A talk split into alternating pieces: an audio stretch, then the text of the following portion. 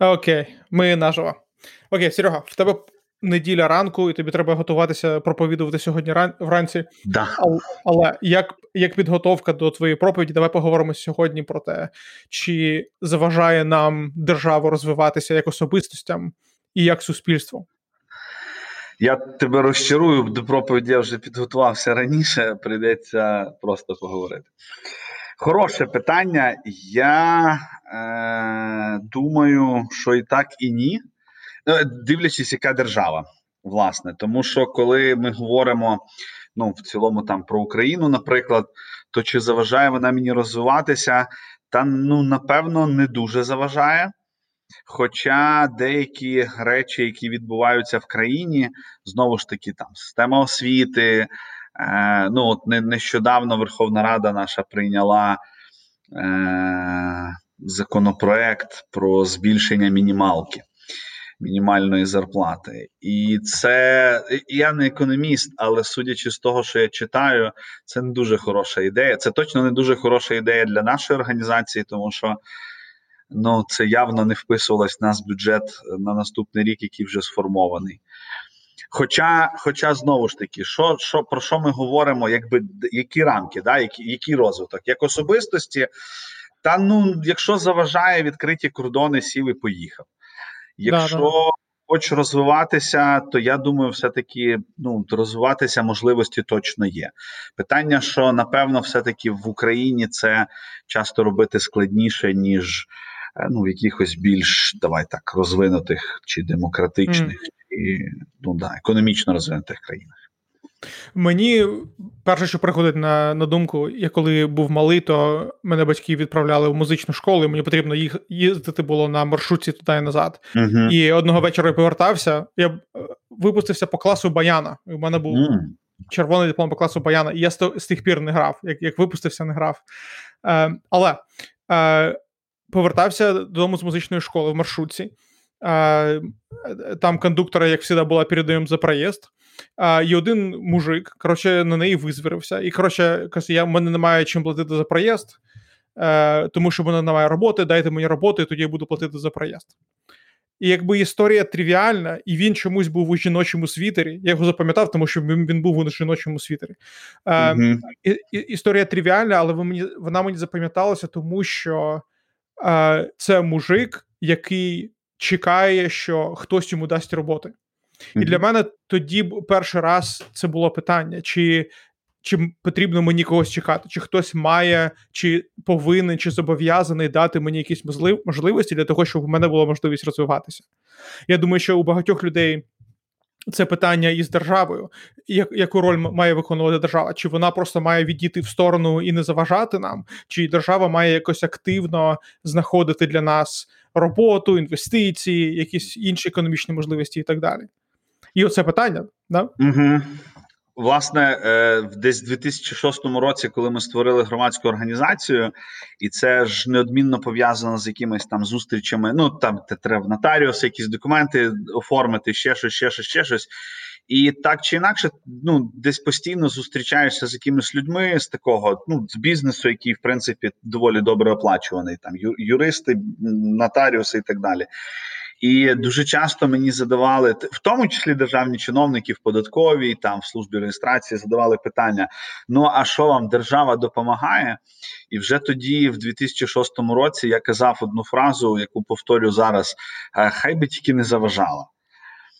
І ну безумовно, держава ну, повинна інакше наша вона існує. Ну ми тут теж що таке держава? Держава це ми да, держава це про що ми маємо? Бо якщо ми говоримо про е, там законодавчу, виконавчу і судову гілку влади, то безумовно законодавча гілка влади повинна створювати умови для того, щоб не заважати, щоб не було цієї зарегульованості, ну щоб.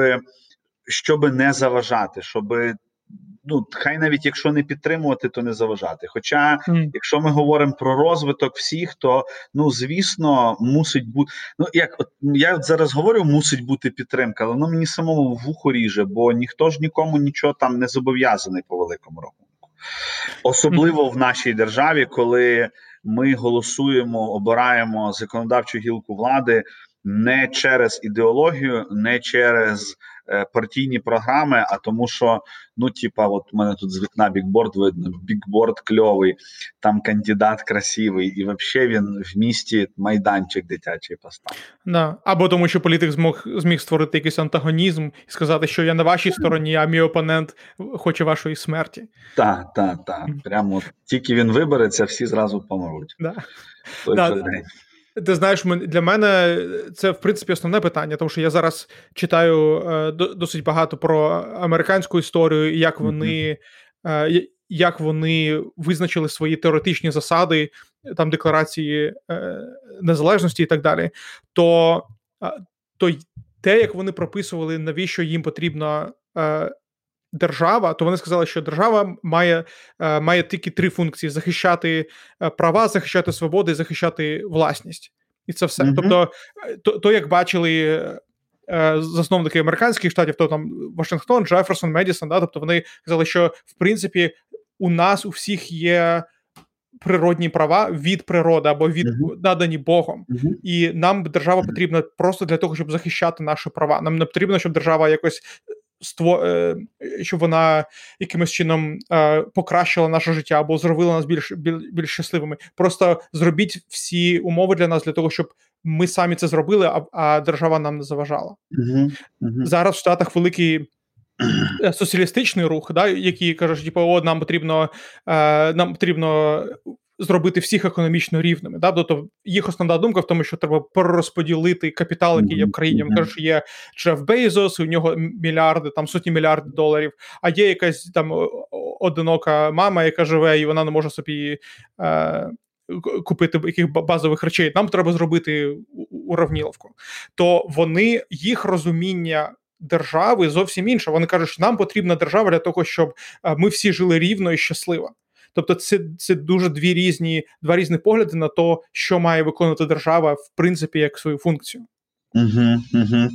Ну абсолютно, тут, як на мене, сама ця ідея, ну всі рівні не будуть ніколи, бо ну, це це, це абсурд, да? тому що люди по природі своїй ліниві, і вони не хочуть і не будуть працювати. І давайте чесно, якщо є можливість мати те саме, що маєш ти і нічого не робити, ну чому і ні?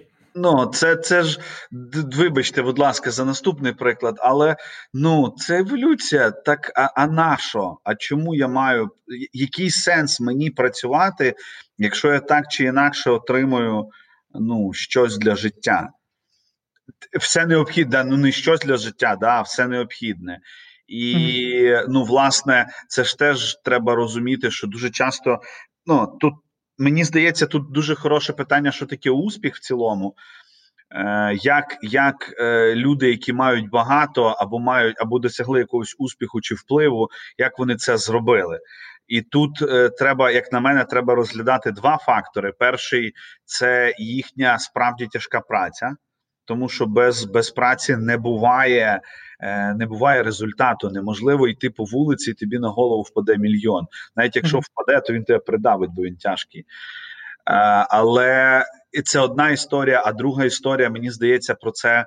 В якомусь там такому короткому відео навіть ну десь десь Цукенберг говорив про те, що ну послухайте, все одно є. Ну він я я не пам'ятаю, як він говорив, але там є питання удачі якоїсь, або ти потрапив в правильний час, в правильне місце і можна можна створити франшизу ресторана і продавати її, і і мати однаковий ресторан всюди. Хоча він все одно буде там в якихось деталях відрізнятися, але не можна створити франшизу успішної людини.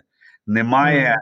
Немає, ну е, треба визначити, що таке успіх, е, що ми маємо на увазі. Бо для мене успіх це слідувати за своїм покликанням, це виконувати, ну грубо кажучи, те, що ти вмієш, що в тебе виходить, і від чого ти ловиш кайф, ну від чого ти отримуєш задоволення. Але неможливо створити франшизу успішної людини, тому що те, як я прийшов, умовно кажучи, там до створення школи, не означає, що хтось пройде подібний шлях, і mm-hmm. ми ж розуміємо, що ніхто такий шлях не пройшов, і не факт, що цей шлях є найкращим. Але я сьогодні там, де я є, і немає сенсу ну стогнати і казати, що типу, от в мене там трава не така зелена. Так зроби її зеленою, або ну це тут ще одна штука. Колись коли я познайомився з роботою Стівена Кові, сім звичок високоефективних людей. Потім підлітків. Mm. Ми по цій програмі створювали цілий тренінг який був дуже дуже кльовий. Ну він є, до речі, От, і але він говорячи про проактивність, він говорить про як про базову дуже важливу навичку. Він говорить про наступну штуку. Є речі, які ти можеш змінити, і треба їх змінювати. І є речі, які ти не можеш змінитися, і до цього треба адаптуватися. Угу. Бо інакше я пам'ятаю, колись Уоррен Баффет е, казав: ти Уоррен Баффета ти знаєш, uh-huh. так? Він легендарний інвестор. Він а, казав, що але. Да, Я теж особисто на жаль не знаю. Ага. Але він казав, що е, тільки у нашій країні, ну казав про Америку, що в нашій країні людина, яка може пнути м'яч і він далеко полетить, може отримувати мільйони доларів. Тобто, успіх успіх залежить від багатьох факторів, да? від від твого характеру, від того, як тебе виховували твої батьки, а також від від, від, від ринку, в якому ти живеш. Та? Тобто, якщо ти можеш е, грати в американський футбол або в баскетбол, то класно в тебе буде е, дуже багато успіху, дуже багато грошей, слави і так далі. Але це дуже ну це маргінальний е, маргінальна навичка. Якщо хтось може штовхнути щось або або кинути, або або ударити, або щось таке. З якого якогось біса воно воно буде цінуватися більше, і ти ти будеш більш Е, більш успішних. Може в Україні дуже багато людей, які можуть пинати м'яча далеко, але вони не успішні, тому що вони не живуть у тій культурі, де це дуже ціниться. Е, да, але мені здається, тут це така красива маніпуляція. Да, але е, ал... люди, які намагаються стати успішними в спорті, повинні пам'ятати, що якщо мені не зраджує пам'ять, статистика приблизно така: 1% з ну, 1% людей, які приходять на тренування в дитинстві, стають успішними, досягають хоч чогось. І, власне, ця ідея, що ти копаєш м'яч, е, тут нас футболісти зараз ненавидять, напевно, але ну ладно, хай так буде. Е, хай і так буде. Але те ж ти копаєш м'яч, і отримуєш мільйони. Це, звісно, там мільярди чи мільйони. Це, звісно, дивна історія, але їх все одно мало таких людей. Угу. І тому тут тут теж, коли батьки віддають дитину в футбольну секцію, я я тут хочу не перегнути палку, а десь витримати баланс, тому що з одного боку ну треба прагнути до мрії, і можна там знайти купу історій, коли я був ніким, почав грати і став кимось, і це класно, і це добре. Але треба ще ну трошки розуміти, що віддаючи. Е, в рівному когось на футбольну секцію. У нас е, без додаткових інвестицій і вкладень у нас дуже мало шансів потрапити, хоча б в український, ну хоча український не найгірший футбол, да якийсь український футбол. І зрештою, якщо я не помиляюсь, Канеман. А може я плутаю прізвище автора, в нього є книжка де він описує всякі різні штуки. Ні, напевно, це не він. Є, є така штука про те, що проводили дослідження про якраз про футболістів, про успішних футболістів, і виявилось, що футболісти, які народжуються, якщо не помиляюсь, в першій половині року, в перших шість місяців, вони завжди успішніші ніж ті, хто народжується в другій половині року. І здавалося б, як це пов'язано. А пов'язано це дуже просто, тому що є структура року навчального, є час, коли ти записуєшся на секцію. І коли ми говоримо про дітей 6 років, то півроку це величезна різниця і ті, хто записуються у ту саму вікову категорію, але мають півроку запасу, вони автоматично ну в більшості ситуацій краще грають і вони більш фізично розвинені, і на них більше звертають уваги, і там закручується ціла. Ну тобто, я я десь загуглю, потім може десь в коментарях залишу, але але є ціла, є ціла, ну є ціле пояснення. Е, тому що іноді, коли ти народився в Україні, ти маєш зрозуміти, що напевно, скоріше за все, ти ніколи не станеш президентом Сполучених Штатів. Ну, законодавчо ти не можеш стати. Законодавчо, да. Якщо ти, якщо ти не народився в Штатах, то ти не можеш. Ем, Я чув цю теорію, і я знаю, що е, я, я не знаю особисто, але знаю, що батьки в Штатах намагаються так підгадати день народження своєї дитини, щоб вона щоб вона була одна із старших у своїй у своєму класі, тому що якщо вони старші, вони будуть трохи більш когнитивно розвинуті, uh-huh. вони будуть більш успішні і і зав'яжеться ця машина, про яку ти говориш. Uh-huh. Я я зараз чую багато людей, які е, які говорять, що ті люди, що успішні, вони просто е, вони були у правильному місці у правильний час, і і це якби запорука була їх успіху. І mm-hmm. ну так вони отак вони е, оправдують багато своїх соціалістичних думок. І я навіть я в шоці, що я в 21 віці маю захищати капіталізм, але mm-hmm. те, що е, ну через те, що і ти починав бізнес, і я починав бізнес, ми знаємо, що всі працюють дуже важко. Всі працюють так, що не бачать день, всі працюють так, що їм не, не, нема коли передохнути. Але ті, тільки ті люди, які були, яких була ідея і в правильний час, і в правильному місці, вона вона вистрілює, і люди, люди таким чином стають там Бейзосом або або Білом Гейтсом і так далі. Це не те, що ти нічого не робив, і ти і ти опинився у правильному місці в правильному часі, е, і і в тебе в тебе вистрілив бізнес. Ми всі працюємо, ми всі намагаємось чогось досягти, але ми всі досягаємо різного різного рівня. Е, це це, це, це не то, що все, що ти зробив, це ти, ти почав кампанію. Да? Тобто ми всі працювали, ми всі були амбітні, але іншим деяким повезло більше, у деяких були можливості більше і так далі. Сто відсотків. Тут е, ну ще е, старік Мартін Лютер казав, по-моєму, це він казав про трудісь і малісь, і є такий дуже хороший реформатський принцип ора ет лабора, е, трудись і молись, і і ну і розумні християни дуже чітко розуміють, що е, ну, власне.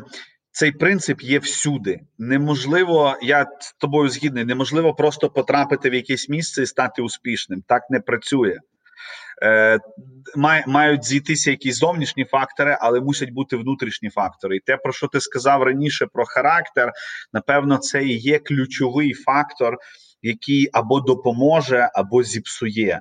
І отут питання: наскільки ми, як батьки, якщо ми говоримо про своїх дітей, або ми, як дорослі, які там виховують молодь, або ти, як там я, молода людина, наскільки ми дбаємо про розвиток свого характеру, наскільки ми розуміємо, окей. А що значить мати хороший чи там сильний характер? Якими характеристиками я маю володіти, і власне, що ж мені з цим всім робити? Як мені це розвивати? Бо якщо ми цього робити не будемо, ну ну да, в економічно розвинутіших країнах ти зможеш менше роблячи досягнути там більшого, ну трошки кращого економічного рівня. Але послухайте, успіх і щастя ну мало корелюється із, із кількістю грошей в кишені. Ну, це одне. А, а по-друге, що наш успіх це не це не успіх в абсолютних термінах, це успіх тільки в компаративних. Тобто, ти порівнюєш у порівняльних термінах, ти порівнюєш себе з кимось іншим. Тому що ні в Штатах, ні в Україні немає нікого, хто хто вмирає від голоду. Да? Тобто, ми, на, наш успіх це це завжди порівняльний з кимось іншим. У когось є краща машина, у когось немає машини або гірша машина, у когось є краща домівка і так далі.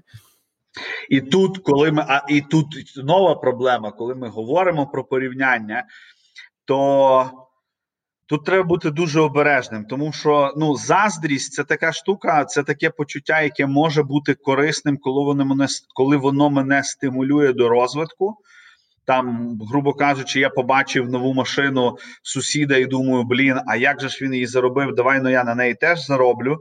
Або навпаки, коли я буду сидіти в себе ж на кухні, не маючи цього автомобілю, і з такими, як я, обговорювати. Наскільки мій сусід поганий, і що ну всі, хто їздить на машині, або проститути, або не знаю, там бандити страшні. Або да? Бандити, ну.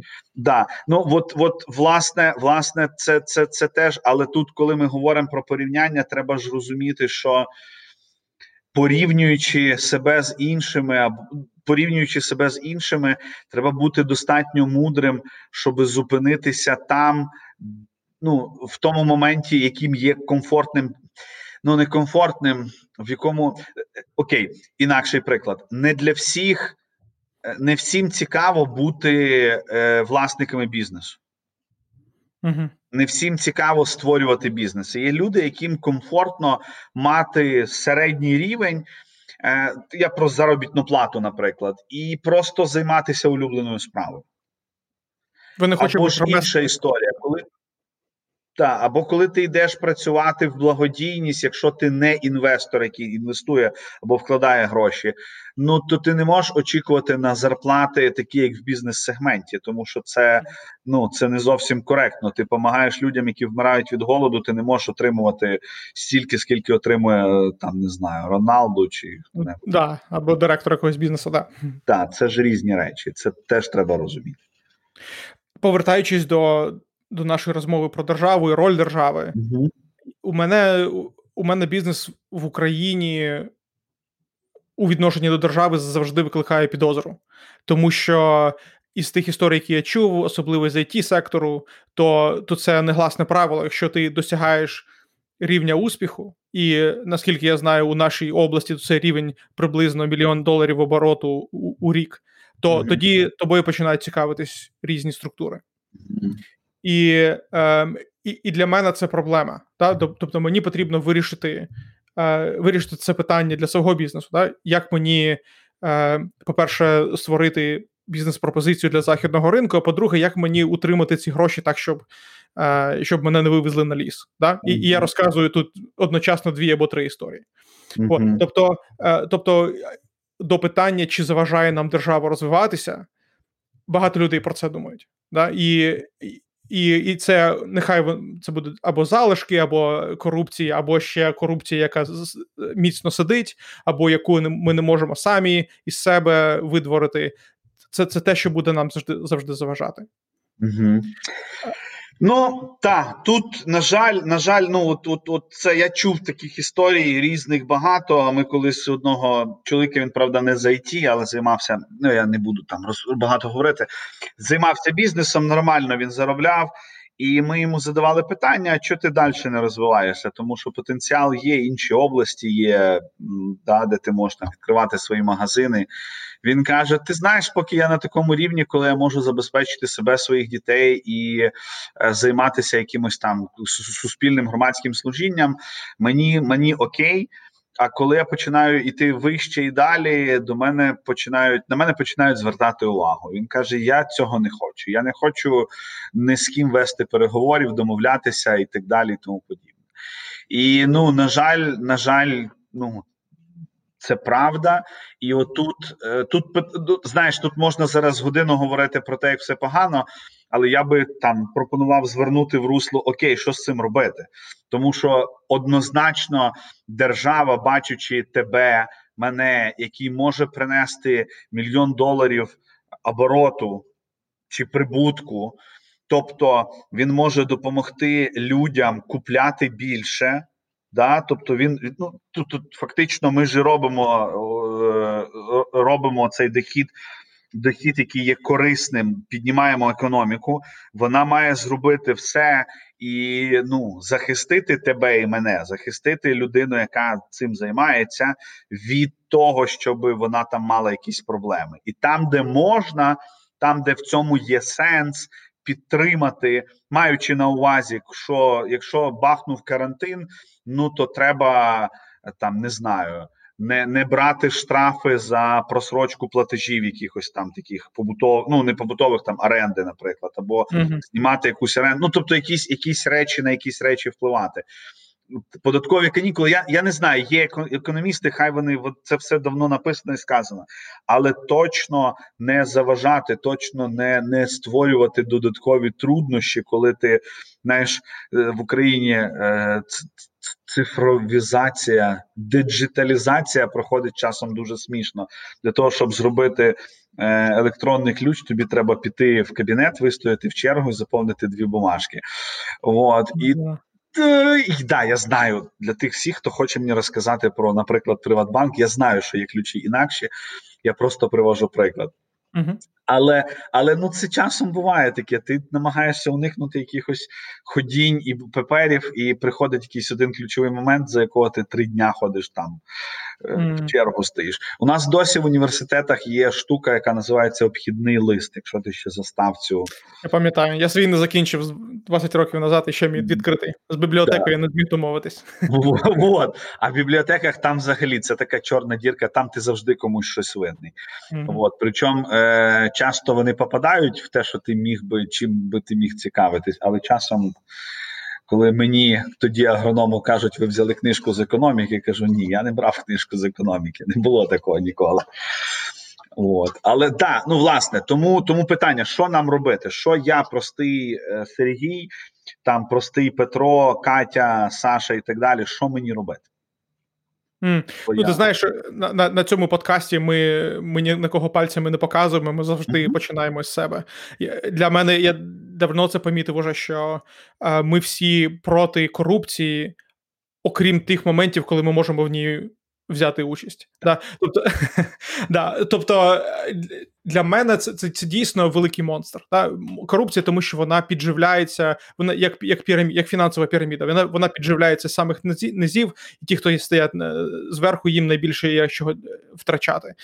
Е, ми ми, ми всі ми всі брали е, брали участь у корупції. Ми всі трохи заносили там грошей або пачку паперу для того, для того, щоб швидше отримати свій паспорт, або або відмазатись від е, від штрафу на на якомусь КПП да, на, на, на дорозі. Тобто для, себе я зрозумів, що е, поки я не перестану це робити, там платити поліцейським докторам е, і і паспортістам, то я не можу. У мене ніякого немає морального права очікувати чесності від політики. Uh-huh. Тобто, це це не те, що я я, я припинив і це вирішилася якась проблема. Тобто, це це буде це як родове прокляття, да, воно має пройти час, поки воно е, поки воно не пройде. І по всьому світі є корупція, да, але але ну, в Україні вона просто стопорить все.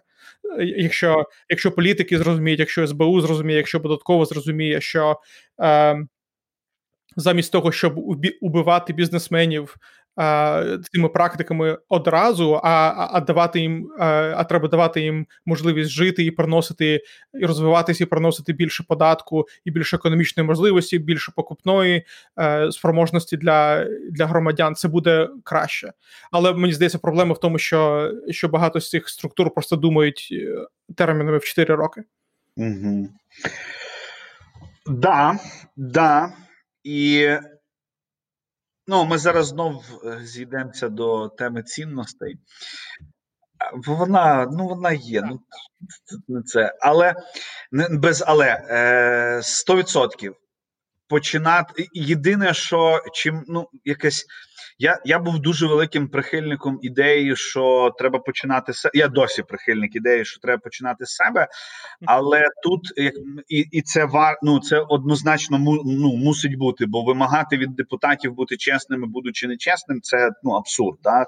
Це це лікувати треба, тому що це якесь роздвоєння особистості або когнітивні проблеми. Але як на мене, тут треба розуміти і пам'ятати про ще одну важливу штуку. І ця важлива штука про можливість про те, щоб працювала система. Приклад, Е, оця оця фраза чисто не там, де прибирають, і там, де не смітять, вона чим далі я її слухаю, тим більше я ну, дратуюсь від неї, тому що вона абсурдна. Бо направду е, чисто тільки там, де прибирають. І для мене очевидним е, є приклад двох закладів е, швидкого харчування: це Макдональдс і KFC в Києві на вокзалі, тому що в Макдональдсі завжди чистіше угу. і людей більше.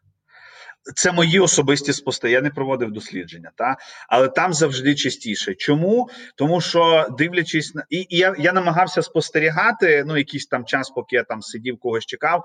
Але я побачив оцю штуку: в них краще налагоджена система. Коли е, почався коронавірус, Е, і потім закладам дозволили працювати. Вони дуже швидко, ну там своїми в рівному тут роз своїми проблемами, але розділили і зробили два входи. То вони в них є система. Тому що ну я є ну природньо, що після мене є якісь речі, які залишаються. Та я буду смітити, і питання в тому, що треба налагодити налагодити систему. Я в минулому році був в Штатах. І ми прогулювались по навколо озера, ну якийсь типу природній парк е, з ну, з американцем, старший такий чоловік. От і він мене вигулював. Ми там насолоджувались природою. І е, потім, ну, по-перше, там красиві дороги, дорожки навколо озера, які не не асфальтовані, але красиві і зручні. Ти йдеш, якби все добре. А, і там, до речі, о, я побачив корупцію, ну не корупцію, порушення законів. Там була табличка, що далі не можна йти, бо там небезпечно. От, але звідти прийшли американці. Ну і ми пішли туди, бо все-таки там не такі небезпечні. Там просто ну це знаєш, типу, перестрахувались. Там такий місточок невеличкий. Ну, типу, вода, таке болотиста місцевість і покладені. І деякі доски просто прогнили. Але це видно, і я готовий ризикнути, бо треба обійти ну щоб не вертатися назад. Але суть не в тому. Ми пішли, і е, ми прийшли на таку і, і там майданчики для як ці машини називаються, коли люди приїжджають, кемпінгу. Да, майданчики для кемпінгу організовані. І потім прийшли такий майданчик, великий, там не знаю, може чоловік 50 сяде, типу авансцена, лавочки такі. І там я знайшов кілька смітинок, типу акурки і ще щось. І ну і ми, а ні, не так. Ми ми йшли. Я кажу: Вау, як чисто, в нас такого не буває. Капець, які ви всі кльові. Він потім знайшов, він знайшов, побачив цей акурок і так далі. Чи чи стаканчик, я не пам'ятаю. Ну він підняв, каже: Бач, нас теж є сміття, ну і викинув його. І потім ми почали говорити. Він каже. Ну, не смітять це правда. Ну, люди намагаються бути, ну але вони це роблять, тому що є штраф. Mm. А друга історія він каже: перестань, тут є люди, які прибирають. Mm-hmm. І мені здається, все-таки Е, ну, перше базове, те, про що ми вже говоримо постійно, цінності. Е, ми ми повинні виховувати дітей таким чином і прививати їм, е, що якщо ти кинув бумажку, якщо ти сходив в туалет, то це твоя відповідальність після себе прибрати. І про це треба говорити, і це треба виховувати. І це питання цінностей. Друга річ це мусить бути законодавство. Ну за порушення оцих от правил загальних, які є в суспільстві, про які ми домовились, мусить бути штраф. І ти мусиш його сплатити. В тебе не має бути опції, коли ти, як ти сказав, за пачку паперу, за флешку, за пляшку е, не уникнув цього штрафу. І третя річ Е, мусить мусить бути налагоджена система, тому що коли люди живуть, в них там ну є якісь речі, які ну тобто мусить бути налагоджена сама система обслуговування. Е, в тому числі там компаній, в податкових і всіх оцих моментів, да і в плані бізнесу ми бачимо такі штуки. Наприклад, є оцей наш український монобанк, який повністю онлайн. Я е, коли мені треба було забрати готівку в валюті в касі, я приходив до каси, все інше я нікуди не ходжу. Або коли мені треба забрати там якусь більшу суму, її треба замовити, щоб щоб вона точно була в касі, бо може бути таке, що і в касі не буде. Okay. Ну я пишу чуваку в підтримку. Він мені каже, які відділення є біля мене. Я вибираю і приходжу, отримую. Ну і далі я там можу стикатися з ну, з історією, що треба якісь документи і так далі. Ну але це нормально, це все одно займає там менше часу. І от вони створили систему систему, яка є зручною, от, і те, те, те саме по відношенню до держави. Mm. Да, мені здається, що взагалі побудова систем це це те, що спрощує, спрощує наше життя. Тобто інтернет дає нам великий подарунок. Інтернет може автоматизувати передачу інформації. І і дякувати Богові, що більшість нашої житті, життя зараз це це інформація. Гроші це інформація, е, посилання це інформація, всякі меседжі це інформація і так далі. Тобто, це це можна зробити. І є є природнє. Природні небажання людей це робити, тому що ми завжди так робили. І якщо ми будемо е, впроваджувати інновації, то багато людей втратять свою роботу, тому що вони багато людей можна замінити скриптами. Uh-huh. Да? Але, але мені здається, що це просто еволюційний процес. Ми не можемо казати, що тільки через це, що тільки через те, що ми завжди так робили, тільки через те, що деякі люди втратять свою роботу, нам не потрібно робити інновації. Uh-huh. Бо такі, бо такі компанії, як Монобанк, будуть витісняти динозаврів. І мені і мені це дуже дуже подобається. Угу. Крім крім того, мені здається, що цей слоган, що там чисто не не де прибирають, а, а там, де не смітять, цей слоган придумали технічки. Угу, угу. Ну так, 100%. Come on. Я ну я знаєш, кожного разу, коли е, ну ще раніше там в Рівному були якісь концерти, і на Майдані після концерту купа сміття. Е, місто ділилося, Фейсбук Рівненський ділився на дві категорії. Одні казали, Боже, які придурки, всіх розстрілять, всім все запретіть і нікого більш нікуди не пускать.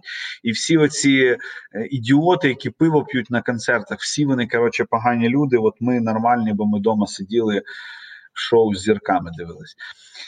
Е, і друга категорія, яка трошки була в Європі, наприклад, на концертах, які кажуть: Ей, альо, успокойтесь, все ну, все зовсім не так. Смітять всюди. Просто десь більші смітники розраховані на кількість людей, і десь технічки працюють трошки краще, тому що вони прийшли і прибрали. І це зараз камінь не в сторону технічок, а в сторону тих, хто їх організовує тому що оце проблема. Бо коли я бачу е, прибиральника, який має це, от я по, по дорозі до офісу маю ну оце місце. Стоять три смітника. Таких великих, красивих закрива... Ну, які закриваються, і збоку стоїть дерев'яний ящик з замком, де е, ну, дворники, двірники складають свої речі на вулиці. Дерев'яний ящик з замком. Е, ну, ну просто це абсурдна історія. Е, І тут знову ж таки е, два моменти: перший претензія до системи, другий до ну напевно до двірників склад. Вони жертви в цій ситуації, до них не можна претензії пред'являти. Хоча я би далі, там, якщо би говорив про про подібні речі, я це говорю дуже часто вчителям і іншим людям, які кричать, що їм держава не подобається. Я запитую, хто їх депутат по округу, по району і чого вони за нього голосували. І зазвичай на цьому всі дискусії закінчуються, бо ну люди не розуміють систему. Люди система ж існує. І ми не розуміємо, як вона існує. Ми не розуміємо, що за що відповідають депутати. Або коли інша історія, коли депутати починають лавочки ставити біля під'їздів, і всі такі о, який він клявий чувак! Приділ щастя лавочки. Але послухайте, в нього задача створити інвестиційний клімат. В нього задачі випрацювати стратегію розвитку міста і області, а не лавочки ставить. Вас 4 на 5, 20 чоловік в під'їзді, ви собі лавочку не можете поставити, якщо вам треба, то так вам і треба, хай згниє все разом. Реально, mm-hmm. просто коли коли з цим зустрічаєшся, ну воно воно дістає. Просто в нас зараз виборча кампанія, міська, місцеві якраз. І коли дивлюся на всіх цих красенів, да, до речі, у нас а, прикинь, який гендерний дисбаланс, у нас немає. Жодної жінки, яка десь тут зараз балотується, треба підняти цю тему. Mm. Хай пануть. В Білорусі була. Да. Ще за ще зарано говорити на цю тему.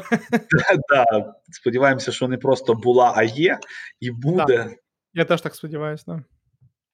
Мені здається, що ти класну тему підняв щодо е, щодо очікування людей щодо інших людей. Є мені подобається фраза, що якщо ти хочеш бути щасливими, немає очік... Якщо ти хочеш бути щасливим, немає очікувань до інших людей. Uh-huh. Дуже багато і в своїй практиці я зустрічав людей, які загоралися якоюсь ідеєю, почала починали її впроваджувати, але потім через те, що не все склалося, як вони хотіли. Інші люди не сприйняли з таким ж ентузіазмом їх ідею, або вони не так повели себе, як як очікував організатор. Вони опускають руки, вони починають починають. Е, е вони починають е, обмовляти всіх інших, що це через них проект не пішов. Але правильні лідери, правильний і геніальні лідери, що вони роблять, вони адаптуються до ситуації. У нас у всіх є якісь очікування на початку проекту, на початку якоїсь програми. Але якщо вона йде не так, то це не через те, що інші люди винуваті. Не треба їх звинувачувати, а через те, що твоє сприйняття реальності було. Не не відповідало цій реальності. Тобі треба трохи змінити, поправити свої паруса і і спробувати е, піти в іншому напрямку, але але що або щось підправити, угу. як концертом, да? Да, сто відсотків. Я зараз, знаєш, я от останніх півроку, можливо, трошки менше чи більше. Я думаю про одну таку штуку. Немає сенсу шукати винних. Це ніяк не допомагає. Окей, ми можемо знайти. Нам нам треба, ну, коли стається якийсь там факап, стається якась ну, нехороша штука. нам треба зрозуміти, чому це сталося. Я і і думати над тим, як це можна змінити. Я говорю зараз про робочі моменти. Да? Там хтось не знаю, не зробив свою роботу. І нам треба думати, як це змінити, як цього не допустити. Що до цього призвело, звісно. Бо якщо це там ну халатність людська, то то знову ж таки, тоді для мене, як для керівника, питання, як е, як цьому запобігти, які важелі впровадити. Можливо, я неправильно людей підбираю. Та ну але але, але, але це треба проаналізувати ситуацію, але шукати винних, щоб що? Mm-hmm. Щоб покарати. Окей, і що? Ну так, і підвисити своє ЧСВ, ну так є кращі способи це робити. Просто ну от окей, ну що, ну і, і при тому я от зараз говорю. Я знаю, що друзі, які будуть дивитися, скажуть Сережа, от, хватить тоді сваритися на нас.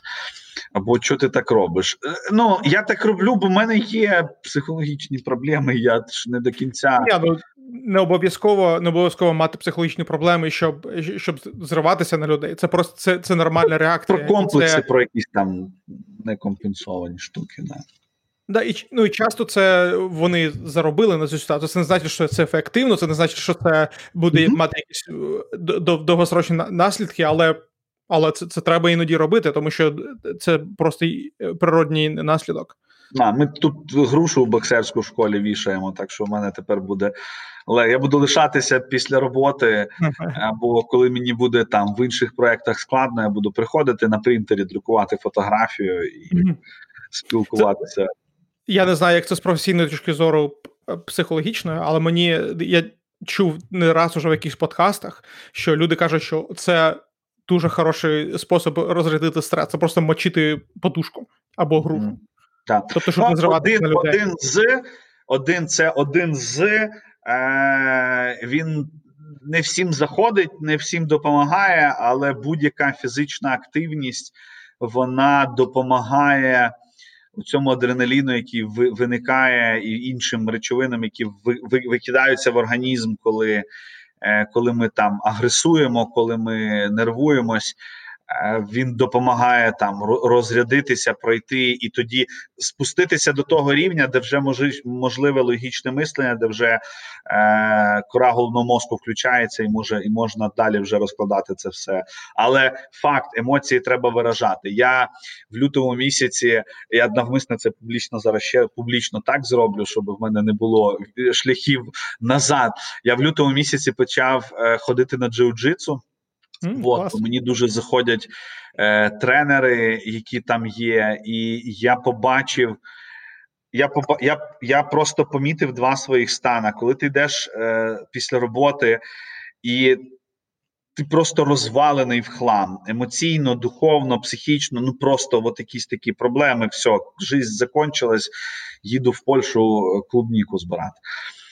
Е, І ти заходиш, ти йдеш на тренування. Е, Ну, це ще специфіка самого джиу-джитсу, воно дуже. Ти ти постійно мусиш думати про те, в тебе є дві руки, дві ноги, і ти постійно мусиш думати, куди їх засунути, щоб тобі не було больно, а було больно іншого, і щоб він, засовуючи тобі руку між руку, не зробив тобі боляче і ти настільки, ну це в моєму випадку, я був настільки зосереджений, і і, і це ще й тактильна штука, яка для мене особисто дуже важлива. Знаєш, ну де ти ще офіційно і без всяких там штук можеш пообніматися з мужиками, да? Й так тісно. Без засуджень зі сторони. без засуджень і без коментарів різних. І коли це вау, давай роби це. От, власне, тому джиу-джитсу рулить. Е, хто там в рівному хоче, я вам покажу, куди треба ходити. І, е, і, і, і я виходжу з тренування, і я розумію, що ти реально, я реально як народився на світ. Mm.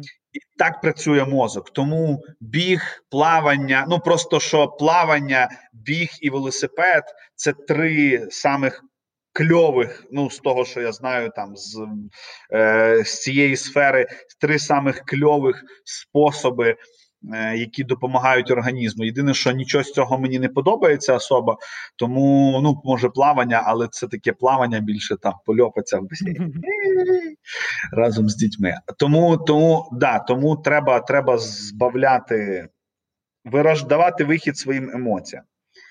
Бо якщо цього не робити, буде боляче потім. Знаєш, повертаючись до питання про знайдення рішень до там до корупції, до до розвитку в Україні. Ем, Ти ти даєш приводи людям тебе ненавидити. Я зараз дам дуже великий привід е, людям мене зненавидити. Я багато людей, хто люблять покойного Кузьму. Я думаю, що він що він нікуди не годиться в плані в плані рішень, які він пропонував, поки він був живий.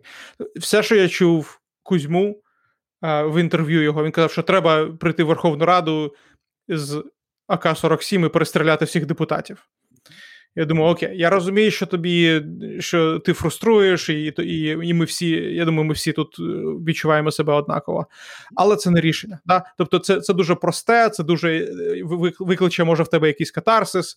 Е, що що ти так зробиш. Але, блін, якщо ти публічна людина, і якщо ти е, претендуєш на якусь повагу зі сторони суспільства, не можна е, пропонувати такі рішення. Да? Ми ми, ми всі розуміємо, що ми в жопі. І, і, і до речі, і, до речі, чим мені подобається і і помаранчева революція, і ось остання революція гідності, яка була, тому що ми розуміємо, що у нас не все в порядку, да, і тому ми намагаємося щось бультихатися, щось зробити у воді. Мені здається, що проблема штатів зараз у тому, що вони не розуміють, що вони не розуміють, що у них у них є проблеми, або є інша сторона, яка каже: у нас нічого немає, окрім проблем. Да? Тому мені здається, що в принципі те, що ми багато е, багато лаємося на свою країну, це це це здорово. Да? Тобто ми, ми, ми можемо розуміти там, де ми. Проблеми, які проблеми, які нам можна вирішити. Але ознака зрілої людини це те розуміючи проблему, в як, в якій ти зараз знаходишся, розуміючи всіх монстрів, які, яких тобі прийдеться завалити.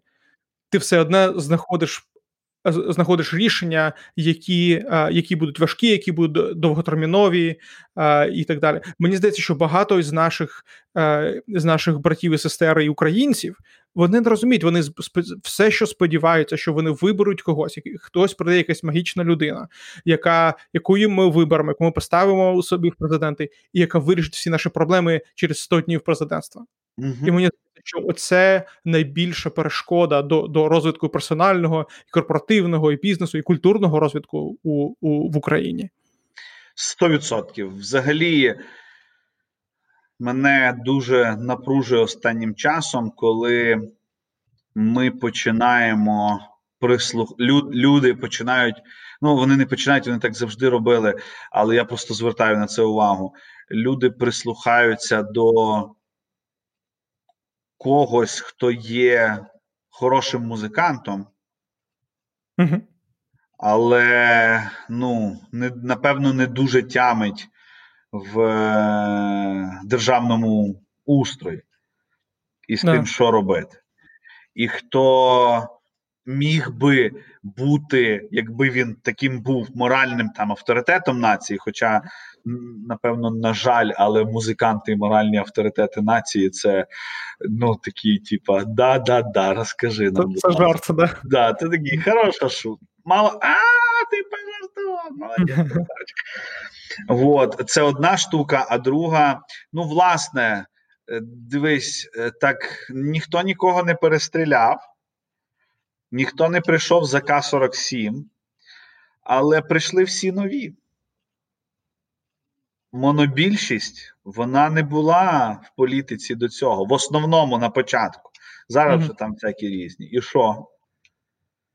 Депутатство це професійна робота, її треба робити професійно. І цьому треба вчитися. І не можна, не може, ну треба бути хорошою людиною, але хороший чоловік це не професія. І хоча це дуже важливо, і тут ми, по-моєму, теж про це говорили: про характери, про важливість цих всіх речей, але треба ще бути професіоналом. Тому що, поки ти не професіонал і в тебе немає з ким консультуватися, тобі дуже легко сповсти в якийсь популізм і почати mm-hmm. говорити про те, що треба підняти вчителям зарплату. Да, це було би непогано, але треба спочатку підняти їх навички. Бо mm-hmm. мені не треба ті вчителі, які є за більшу зарплату. Ну, глобально. Да, Там треба платити депутатам, да, але треба підняти їх навички. Я про міські, про не не всеукраїнський рівень. І тут теж дуже важливо, як на мене, розуміти, що слухайте, ну Не буває простих рішень в складних питаннях, не буває. Ну не не це в дитячій радянській пісенці було таке, що прилетить вдруг волшебник в голубому вертольоті і безплатно покаже кіно. Я пам'ятаю, да. І навіть я от зараз говорю, і так дивно, і навіть там волшебник прилітав і безплатно показував, а не держава, а не е, товариш якийсь там непонятно хто. Хрущов. Да, да, да. Прилетить і безплатно покаже кіно. Не буває ніякого безплатного кіно, не буває ніякого хтось прийшов, зробив. Це твій під'їзд, і тобі треба тут прибирати. І ми справді повинні навчитися керувати разом, домовлятися, е- виставляти якісь ну от ключові точки, за які ми не виходимо, якщо це там якісь проекти, там громадські, політичні, ще якісь, і домовлятися. Але але для цього повинен з'явитися запит в суспільстві. Я взагалі ми тут недавно дискутували, ну, звісно, звісно, про освіту. Дески, і я казав: послухайте, біда в тому, що немає запити на зміни в освіті. Mm. А ті, які є, вони такі популістичні, що не дай Боже, не дай Боже, щоб хтось почув цих людей і і почав втілювати те, що вони говорять. Тому тому так. А, а дай я тебе спитаю про про, про це, тому що мені питання не зрозуміло. Що ти думаєш про кар'єрних політиків? Тобто люди, які приходять у владу, просто щоб бути у владі. Тому що я знаю, що із е, із основателів е, ну, Сполучених Штатів то вони казали, що не, не має бути кар'єрних політиків, тому що mm-hmm. тому що після після твого терміну, якщо ти залишаєшся, в тебе в тебе е, створюється конфлікт інтересів. Тобто, ти зараз ти, ти починаєш просто захищати свою свою позицію як можновладця, е, і і ти вже і інтерес держави в тебе або народу в тебе вже не такий високий. І Як ти вважаєш у сучасній Україні кар'єрні політики? Потрібні, чи вони більше заважають? Тут я на якомусь я не знаю. Я думаю, ось про що. З одного боку, ну, в політику мали би приходити люди, які, ну, напевно, є фахівцями в чомусь.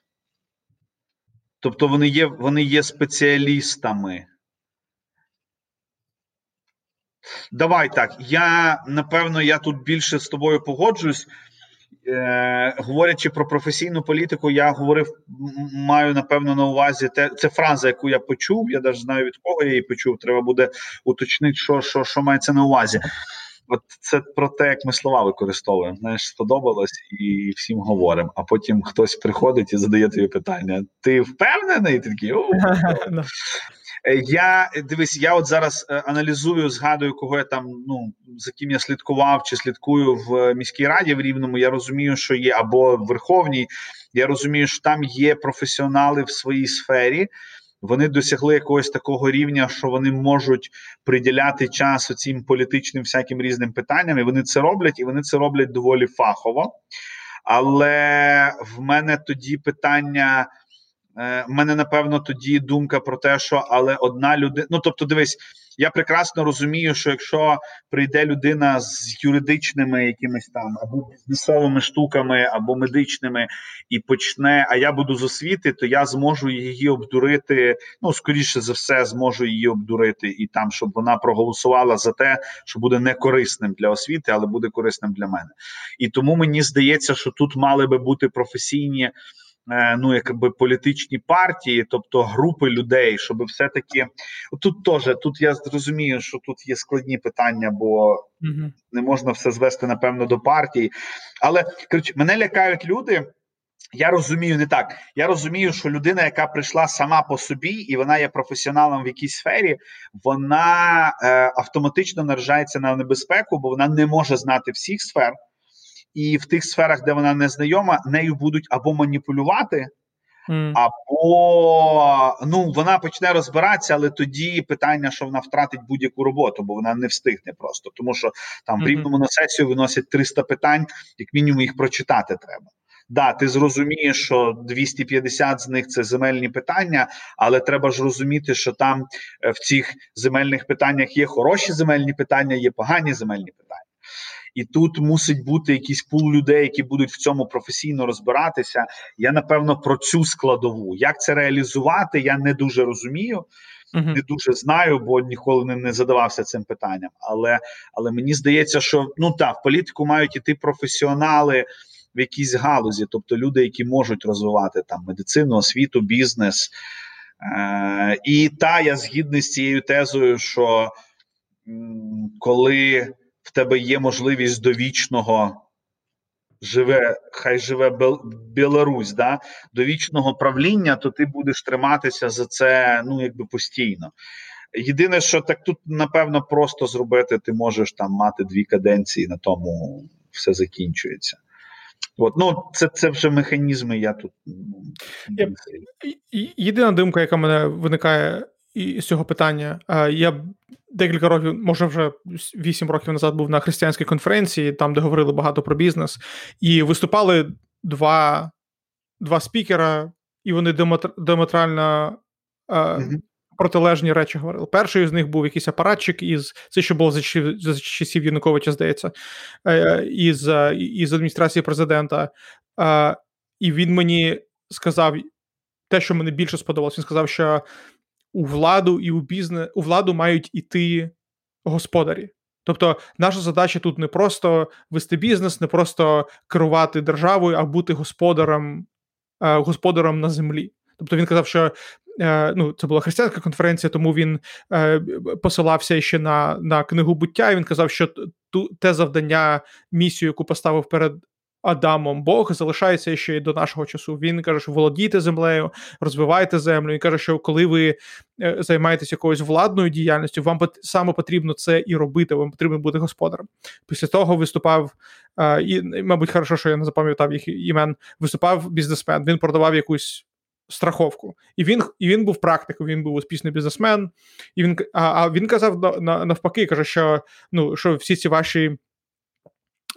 Височезні думки про про, про вашу місію, про господарство це все хорошо, але е, задача кожного бізнесу це приносити прибуток. Це задача номер один, і е, і, і це все, що за, за чим потрібно е, слідкувати. Все інше якби приложиться. Uh-huh. І, і цікаво, що з тої історії він казав, що і от мене запрошують в адміністрацію президента, і от я не знаю, я дивлюся, це може Бог мені дає цю можливість, і менше ніж через рік Януковича зігнали з його поста. Я не знаю, чи чи це було якось свідоцтво правильності його думок, але мені здається, що це правильно. Да? Тобто, якщо ти приходиш у владу для того, для того щоб. Ем, господарювати над народом. Тобто ти не приходиш для того, щоб побудувати собі кар'єру. Тому що якщо ти приходиш у владу, щоб побудувати собі кар'єру, це проблема, це конфлікт конфлікт інтересів. Mm-hmm. Ну тільки дивись, я все таки не господарювати над народом. а... Ну, фактично, ми ж то це ж ну, депутати, це делегована влада. Ми їм делегуємо владу, і ти з самого початку сказав захищати наші права, свободу і власність. Угу. От так цим і займайтесь, тому що нам треба якась там спільний знаменник в цьому моменті. У Мене просто до слова господарник дуже така негативна конотація, бо в нас тут в рівному 9 років один господарник господарює, і ми мріємо, щоб він вже перестав це робити. Бо якби там готові назначити йому почесну пенсію, ще щось зробити. Mm-hmm. От. Е, ну, на, на, Напевно, і бачиш, я я да, тут така, це така для мене дуже широка тема, я не не, не до кінця. Але я про ту другу фразу: задача бізнесу приносити просто гроші. Е, ну, продавайте зброю з наркотиками. Жінок, дітей це вигідніше завжди було, і грошей там буде більше. Е, У мене просто зараз дуже багато таких от дискусій, формальних, неформальних, на тему, чи мета виправдовує засоби. Бо ж вибори і всі наші кандидати різко почали дбати про народ і допомагати тут на кожному кроці. Хтось зараз допомагає, хтось згадує свої минулі заслуги. Це теж дуже смішно виглядає. І я все таки кажу про те, що ано і люди, які роблять хороші проекти, які е, Поставлені в ситуацію, коли у них не вистачає коштів, вони беруть там допомогу від цих кандидатів, піарять їх відповідно і в мене з ними така. Ну я вже тут з двома майже по по це по, подискутував. І два хороших проекти. Але Слухайте, ну я не знаю, чи варто робити проект будь-якими засобами, тому що що ж ми ж зараз. Беручи гроші в бандитів, давайте так, я зараз не відносно до нашої ситуації.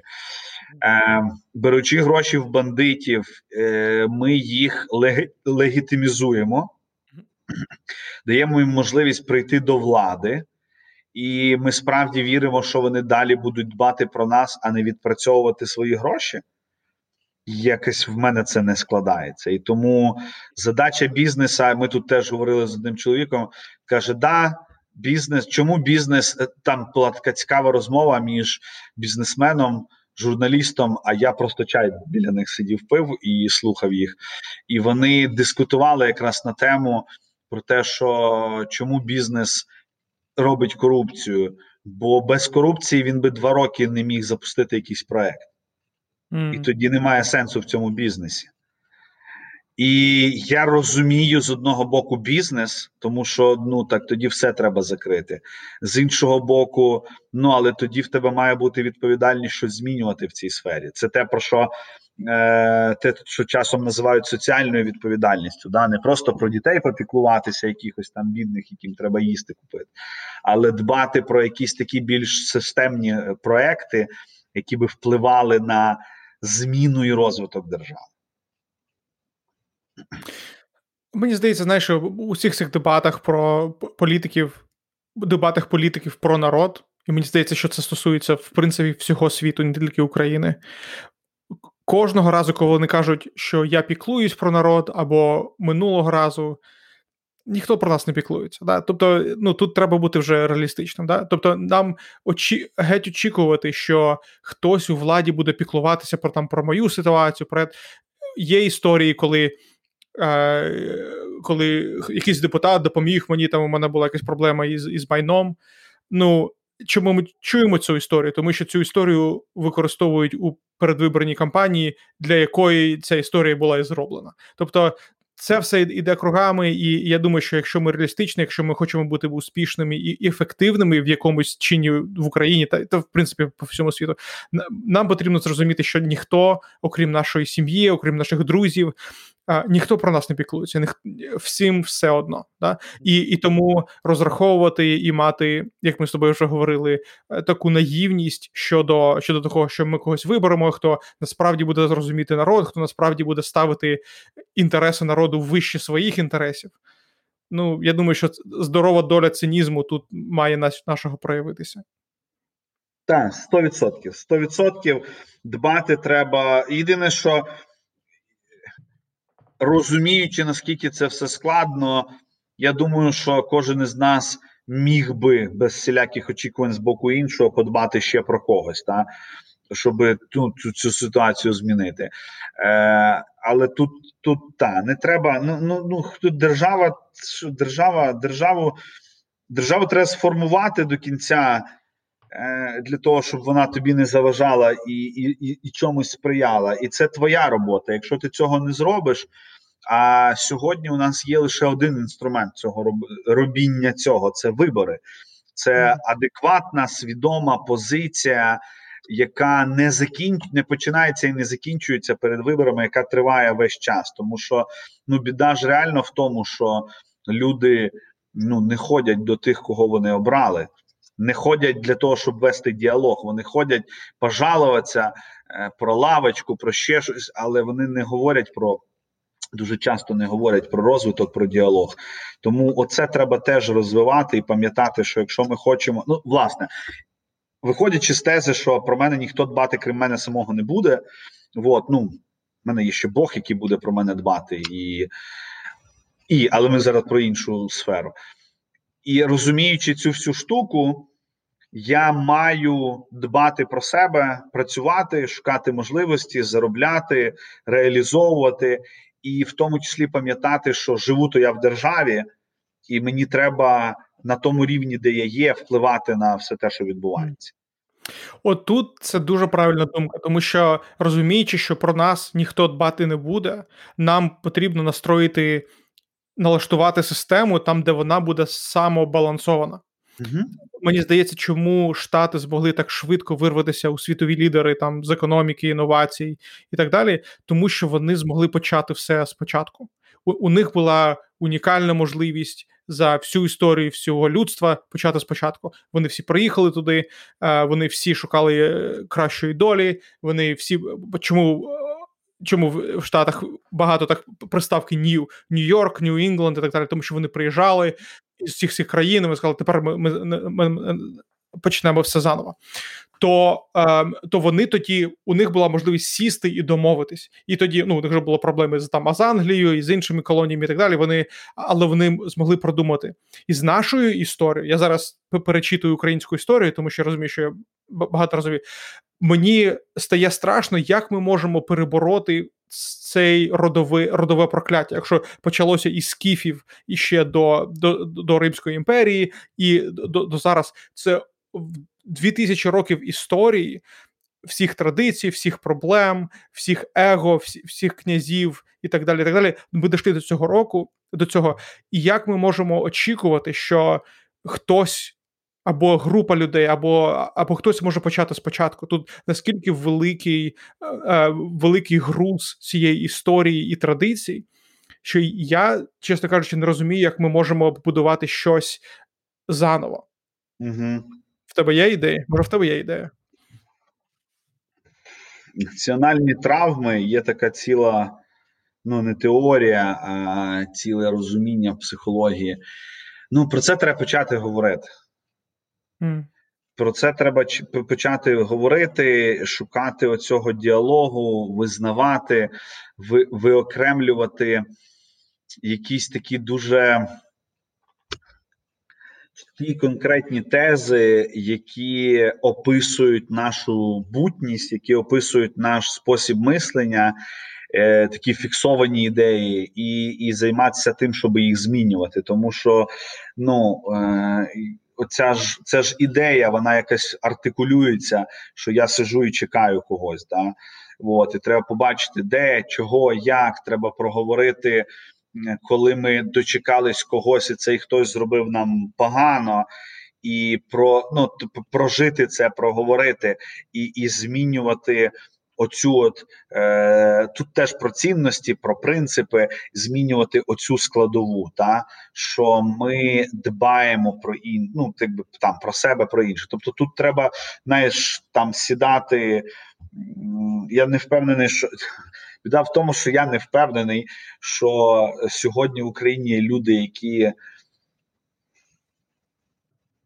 достатньо впливові, щоб почати цей процес. У нас була ініціатива 1 грудня, яка є, напевно, я щось давно за них нічого не чув може не там слухаю, але які намагалися в, в, в, ну, проговорювати якісь оці національні такі ідентичність, стратегії. Ну це ж це ж те, це ж про ідентичність, це ж про. Це про те, хто ми і чому ми такі, як ми сюди прийшли, і що нам треба прожити в нашому минулому, і куди ми, і тільки потім можна говорити про те, куди ми хочемо йти. Mm. Вот. Але це така дуже і бачиш, Тут є друга проблема. Допоки люди не мають чим платити комуналку, вони не будуть про це говорити. Це потрібно, щоб були візіонери у у народі, які будуть про це говорити. Угу, Так. Мені... І, ну, Я все ж думаю, що те, що, наприклад, ми, е, я дуже скромний сьогодні, е, все те, що ми робимо зараз в школі, це частково закладає оцей фундамент для візіонерів. Я не впевнений, що. Е, моє покоління буде такими візіонерами, але я впевнений, що якщо ми почнемо говорити про ці речі і закладати ці речі, то ну наші діти вони зможуть е, зробити величезний крок. Ну, ми власне підведемо їх до цього величезного. Угу. Да, мені здається, що те, що ми казали пару епізодів тому, що що ніяким чином політика не є рушієм змін, вона тільки відображення змін. Е, це значить, що нам потрібно концентруватися на культурі. Тобто uh-huh. культура змінює все. Тому що нам здається, що ну таке культура це там вони поспівали, потанцювали, але але ні, це культура. Е, кладе фундамент для цінностей, а цінності потім перетворюються у той вибір, який ми робимо, як ми голосуємо, як ми тримаємо до відповіді наших депутатів і так далі. Культура, культура це основне. Так. Треба, щоб було більше більше наших музикантів. І і я згоден, що не треба музикантів питати, що вони думають там по питанням аграр, аграрної політики. Тобто, ну вони не шарять. І це все е, поклоніння е, культу, е, поклоніння цим celebrities, це uh це, все це все від лукавого. uh Але але формування дуже базових цінностей це, це правильні речі. Сто відсотків. Ні, тут я згідний, що культура це це перший носій цінностей. І якщо ми сьогодні проаналізуємо нашу естраду сучасну, те, що слухають в Україні, ми ж ну і літературу, і і художнє мистецтво, і музичне мистецтво. Ми ж насправді побачимо ну великий зріз народу. Це це, це очевидно. І та культуру треба змінювати. Я просто буквально вчора про це чи позавчора говорив. Ми хочемо, щоб наші діти. А ну тут давай нещодавно був день незалежності. В нас знову суспільство розкололося на дві е, категорії. Е, бо вони зробили. Я не дивився цього перформанса і не хочу дивитися я буду іншим займатися. Я буду критикувати. Коротше, на День Незалежності зробив було по, по суті було два е, святкування: одне за участі Зеленського як президента, і друге колишнього президента Порошенка. От там була хода нескорених чи марш гідний, господи, вилітає слово з голови. Ну де е, йшли герої, які боронили Україну, і це було так. Ну дуже так, от в такому в хорошому сенсі мілітаристсько е, патріотичному стилі, і і це було дуже кльово. і Там було безліч народу. І друга історія, коли е, хлопчики і дівчат, різні люди е, в таких дивних костюмах, така сучасна поп-естрада, коли вони зробили там якесь попурі, яке нібито відображало е, музичну історію незалежності від того, що було там від Зіброва. До Монатіка і так далі, і тому подібне, і всі почали кричати про те, що от це погано, це це це добре, і так не можна співати на День Незалежності. Я ну певною мірою абстрагуючи, абстрагуючи задаю питання. Скажіть, будь ласка, а звідки молоді люди можуть мати музичний смак, якщо те, що відбувається на уроках музики, вбиває в них взагалі бажання слухати музику? Mm-hmm. І далі виграє всякі там Apple Music, Spotify і так далі, все те, що в чартах є. Ну так окей, культура несе цінності. І а, а, і в нас є і, блін, вибачте, будь ласка, у нас є друга крайність тому що є національно-патріотичне виховання, і і це та культура, яку дуже складно сприймати, тому що там завжди має бути віночок, завжди має бути вишиванка, завжди має бути е, сльози про маму і калину, і про mm-hmm. те, як нам складно живеться. Я не маю нічого проти цих всіх речей, але ну так давайте нести далі якісь цінності. Особливо коли ми говоримо про національну ідентичність, то то те, що ти кажеш, це моя співробітниця називає шароварщина. Так? Це це шароварщина. Це просто коли ти береш якісь культурні кліше, Uh-huh. І, і і, намагаєшся сказати, що це наша ідентичність. Тобто, ну тут нам нам реалістично потрібно знайти весь ети, ет, все етичне питання це це знаходження нас у світі. Це нас перший епізод був. Яке наше місце у світі? Це велике питання, яке потрібно розкривати розкривати роками і поколіннями. Тому що ми не можемо танцювати гопака і і, і очікувати, що Європа прийме нас. Нам потрібно знайти своє місце серед західного суспільства оце наше місце. Ти правий, що тривіалізувати нашу культуру просто мамою, Калиною і рідний Києвом. І ну блін, це це, це, не це не серйозно. Мені здається, що це популістський ход людей, які яким питання ідентичності ніяк не заходить, і вони хочуть відмазуватися малою кров'ю. Так, так, 100%. Година, година 10. Ні, У мене година 13. Так, 13, щось таке. Да. А, Прикольна розмова сьогодні була. А, І мені здається, що ми, як перехожі до питань політики, а, розказали все, що ми знали. Я не знаю, скільки ми попали або ні. Але але, але мені здається, що багато людей так думають. І на популярному рівні про це треба говорити. 100%. Не така емоційна, як розмова минула про різні меншини і не тільки про них. Але, але власне, дуже потрібна і корисна, тому давайте вести діалог. Не так. забувайте, що ми вас слухаємо, дивимося, читаємо ваші коментарі, чекаємо ваших ваших коментарів, не тому, що е, ми без них жити не можемо, а тому, що нам хочеться розширяти коло перехожих, е, коло наших, наших контактів. Да, чим більше ми робимо ці ці розмови, тим більше мені стає цікаво дізнаватися про про Україну, про нашу історію, про про варіанти розвитку. Тому що у нас у всіх у голові якісь є якийсь варіант розвитку. Да? І мені дуже не хочеться, щоб у молоді варіант розвитку був поїхати з України. Так. Тому тому це важливе питання. Я я сподіваюся, що вони що люди не засипають десь на 30-й хвилині, а і це і, і ці питання е, залишаються цікавими. Да. Ну слухайте двома підходами, і взагалі є ж кльова нарізка, її теж можна слухати. Mm-hmm, да. Дякую Насті за те, що вона да, її робить. Я пам'ятаю, що коли коли я був малий і ходили до школи, у нас було таке проводне радіо. У нас було проводне радіо. Це да. це, це, це оксімарон, да? Типу, коли ти це радіо, але воно на про, на дроті. Такий спікер маленький. Червоненьке.